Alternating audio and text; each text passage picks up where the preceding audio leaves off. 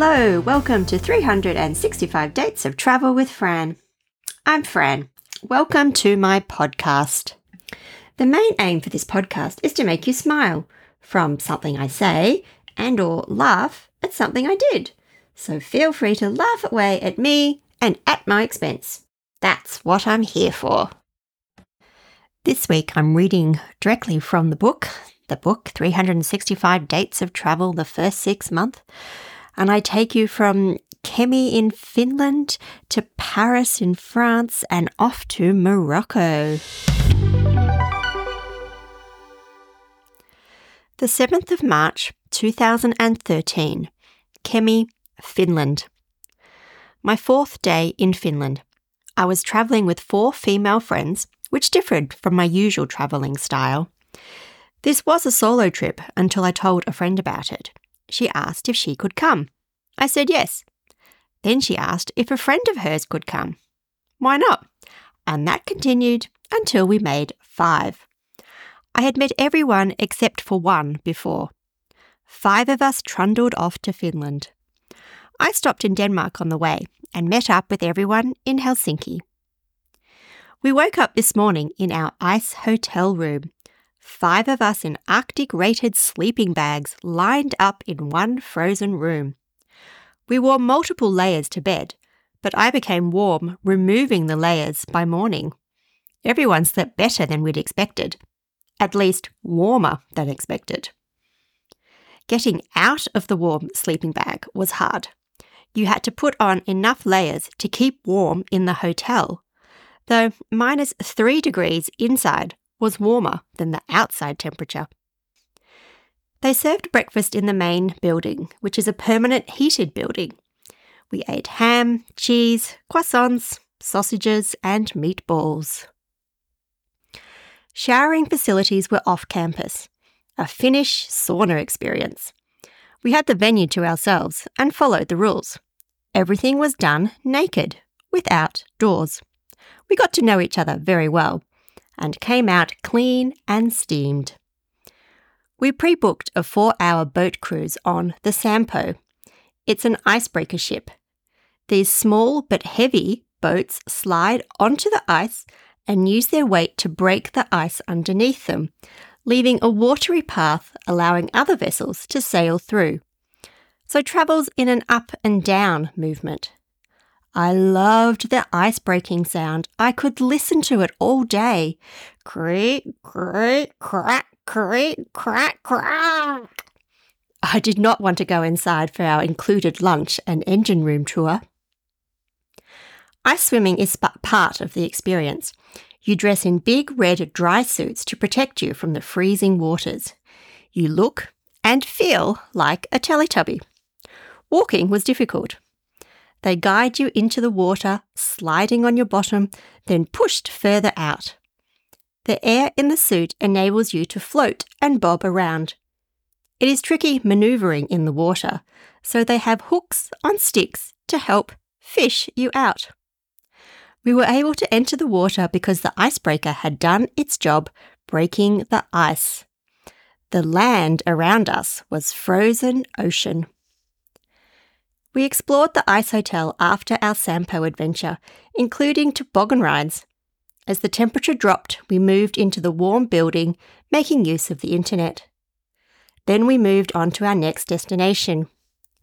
We sat in face to face seats in our second class carriage. No first class when travelling with companions. The train left at 6:34 p.m., arriving 7:50 p.m. at Rovaniemi. Finnish trains are fantastic, clean and modern, with extra amenities. We were travelling further and further north, stopping along the way. One day I would like to go back and take the Finnish overnight trains. The cabins look impressive.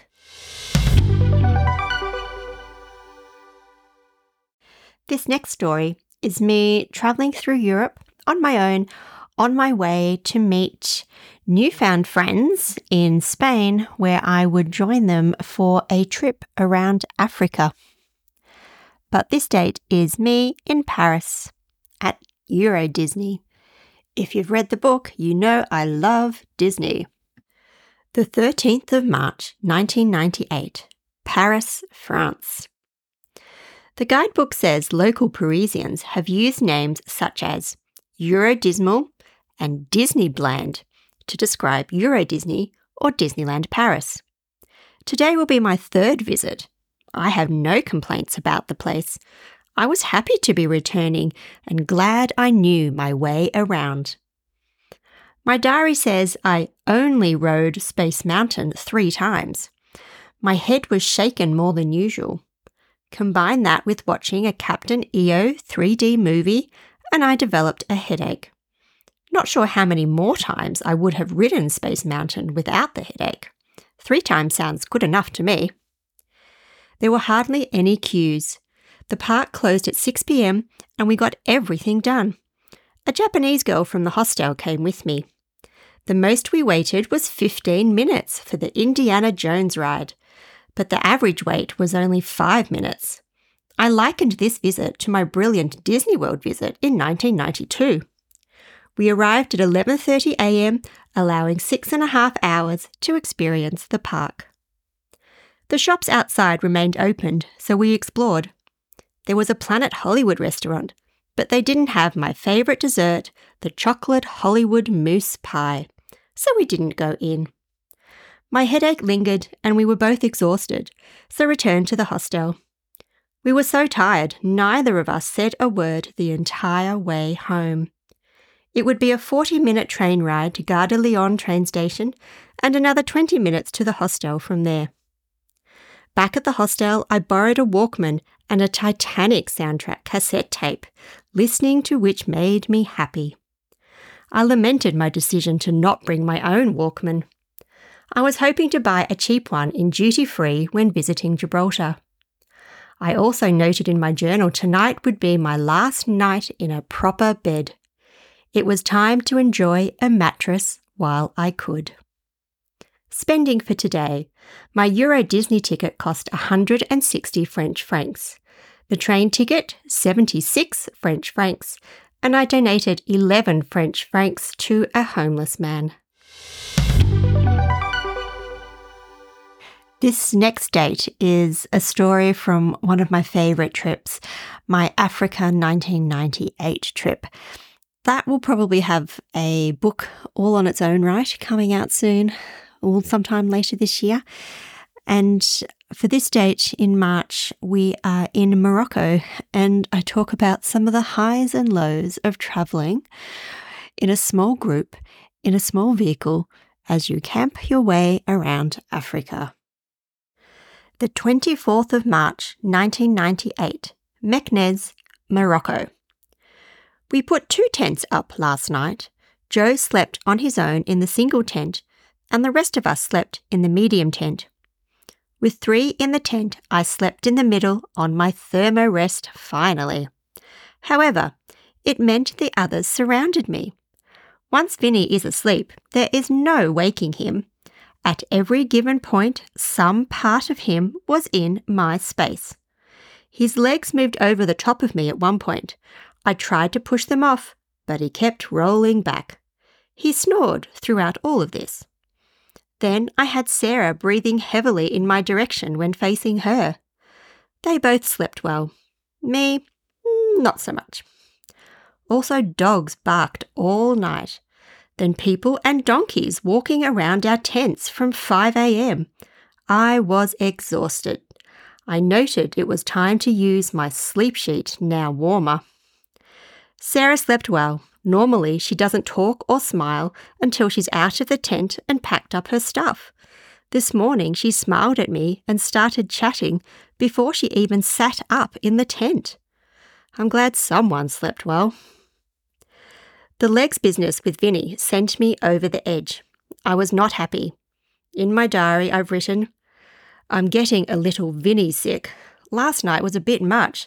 Enough is enough, really. He's so much in my face, constantly calling me champ, leaning over me to reach things, and in my space at night. No more. Together during the day at sites and in the car, Vinny keeps talking and I don't want to listen. I need some alone time. I was in such a crappy mood this afternoon. I feel better now.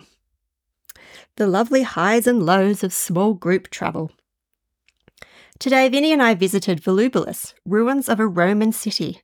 I enjoyed being able to meander without ropes and see mosaics left in place.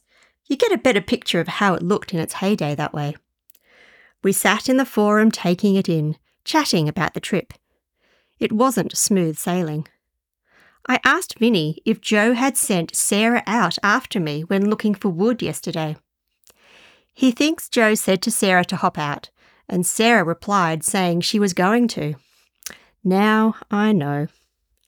The site contained no fence, but a man tried to collect money for parking. He was easy to avoid, as could drive off before he got to you. At least two cars drove off. I felt bad for him. I'm assuming it was his salary. No fees collected meant no money to feed his family. While we were in the ruins, Sarah was practicing driving the car. She then continued driving us to Meknes. Joe was telling her what gear to be in and changing it himself sometimes. We made the 20 kilometres in one piece. We ran out of diesel though. Such an avoidable situation, seeing as we have jerry cans full of diesel on the roof. We should have filled up before leaving camp. Joe's responsible for that. How would we have known? With the car stopped on the side of the road, we used one of the jerry cans to get us restarted and headed to a nearby petrol station. I now know it's not ideal for a diesel engine to run out of fuel. You need to remove any air or it can harm the engine. I don't recall doing anything other than putting more diesel in. A petrol car can run out with no consequences, but not diesel. Did we make a mistake here? We also bought a new oil cap, as it had vanished. The car was falling apart. Joe was also falling apart, with his false front tooth falling out today. He tried to cement it back in with supplies from his dental first aid kit, but it didn't work. Now he has a single front tooth and talks with a lisp. It's a unique look and sound. Sarah asked me if I wanted to look after the food kitty. I jumped at the chance. I was curious about how much everything costs. Maybe at the end of the month, I'd take over. Once in Meknes, Vinny and I explored. The maps in our guidebook were useless. It made everywhere sound amazing when, in reality, it wasn't. We had to ask for directions often, but found everyone helpful we found our way to the Imperial City, a 17th century palace complex. I wanted to see the underground vaults where they kept Christian slaves. I appreciated the cool temperature. We met at the assigned time, announcing we wanted more time. We were nervous about speaking up. In their allotted two hours, Joe and Sarah had tried to visit the old town. Deciding it was too far, they sat in a cafe instead. We ended up driving closer to the old town so everyone got to see it. We just had to ask. At least it worked this time. Four hours at once would have been better. My feet were hurting. I think I may have been wearing hiking boots or sneakers this whole time. I hadn't found sandals to add to the footwear mix, but I needed to. My feet needed airing. Today's diary ends with I'm on half a seat trying to keep away from Vinny. He's always in my space and touching me. It's time to leave now. I've had as much as I can handle today. Thank you for listening today. I hope you've enjoyed the stories from the March chapter. Next week, I'll be talking about the stories behind the stories of the April chapter of the book and maybe a little bit of the of May, seeing as there's only a few dates in May in the first book. The most of May will be in the second book, 365 Dates of Travel, the second six months, which is coming out in a few weeks' time. So don't forget to check out the website. There's all sorts of things, something for everybody from photos to podcasts to transcripts of the podcasts. Sign up for my newsletter where you can keep up to date on what is coming up next and what's going on behind the scenes of writing. Uh, so the website is franheapwriter.com.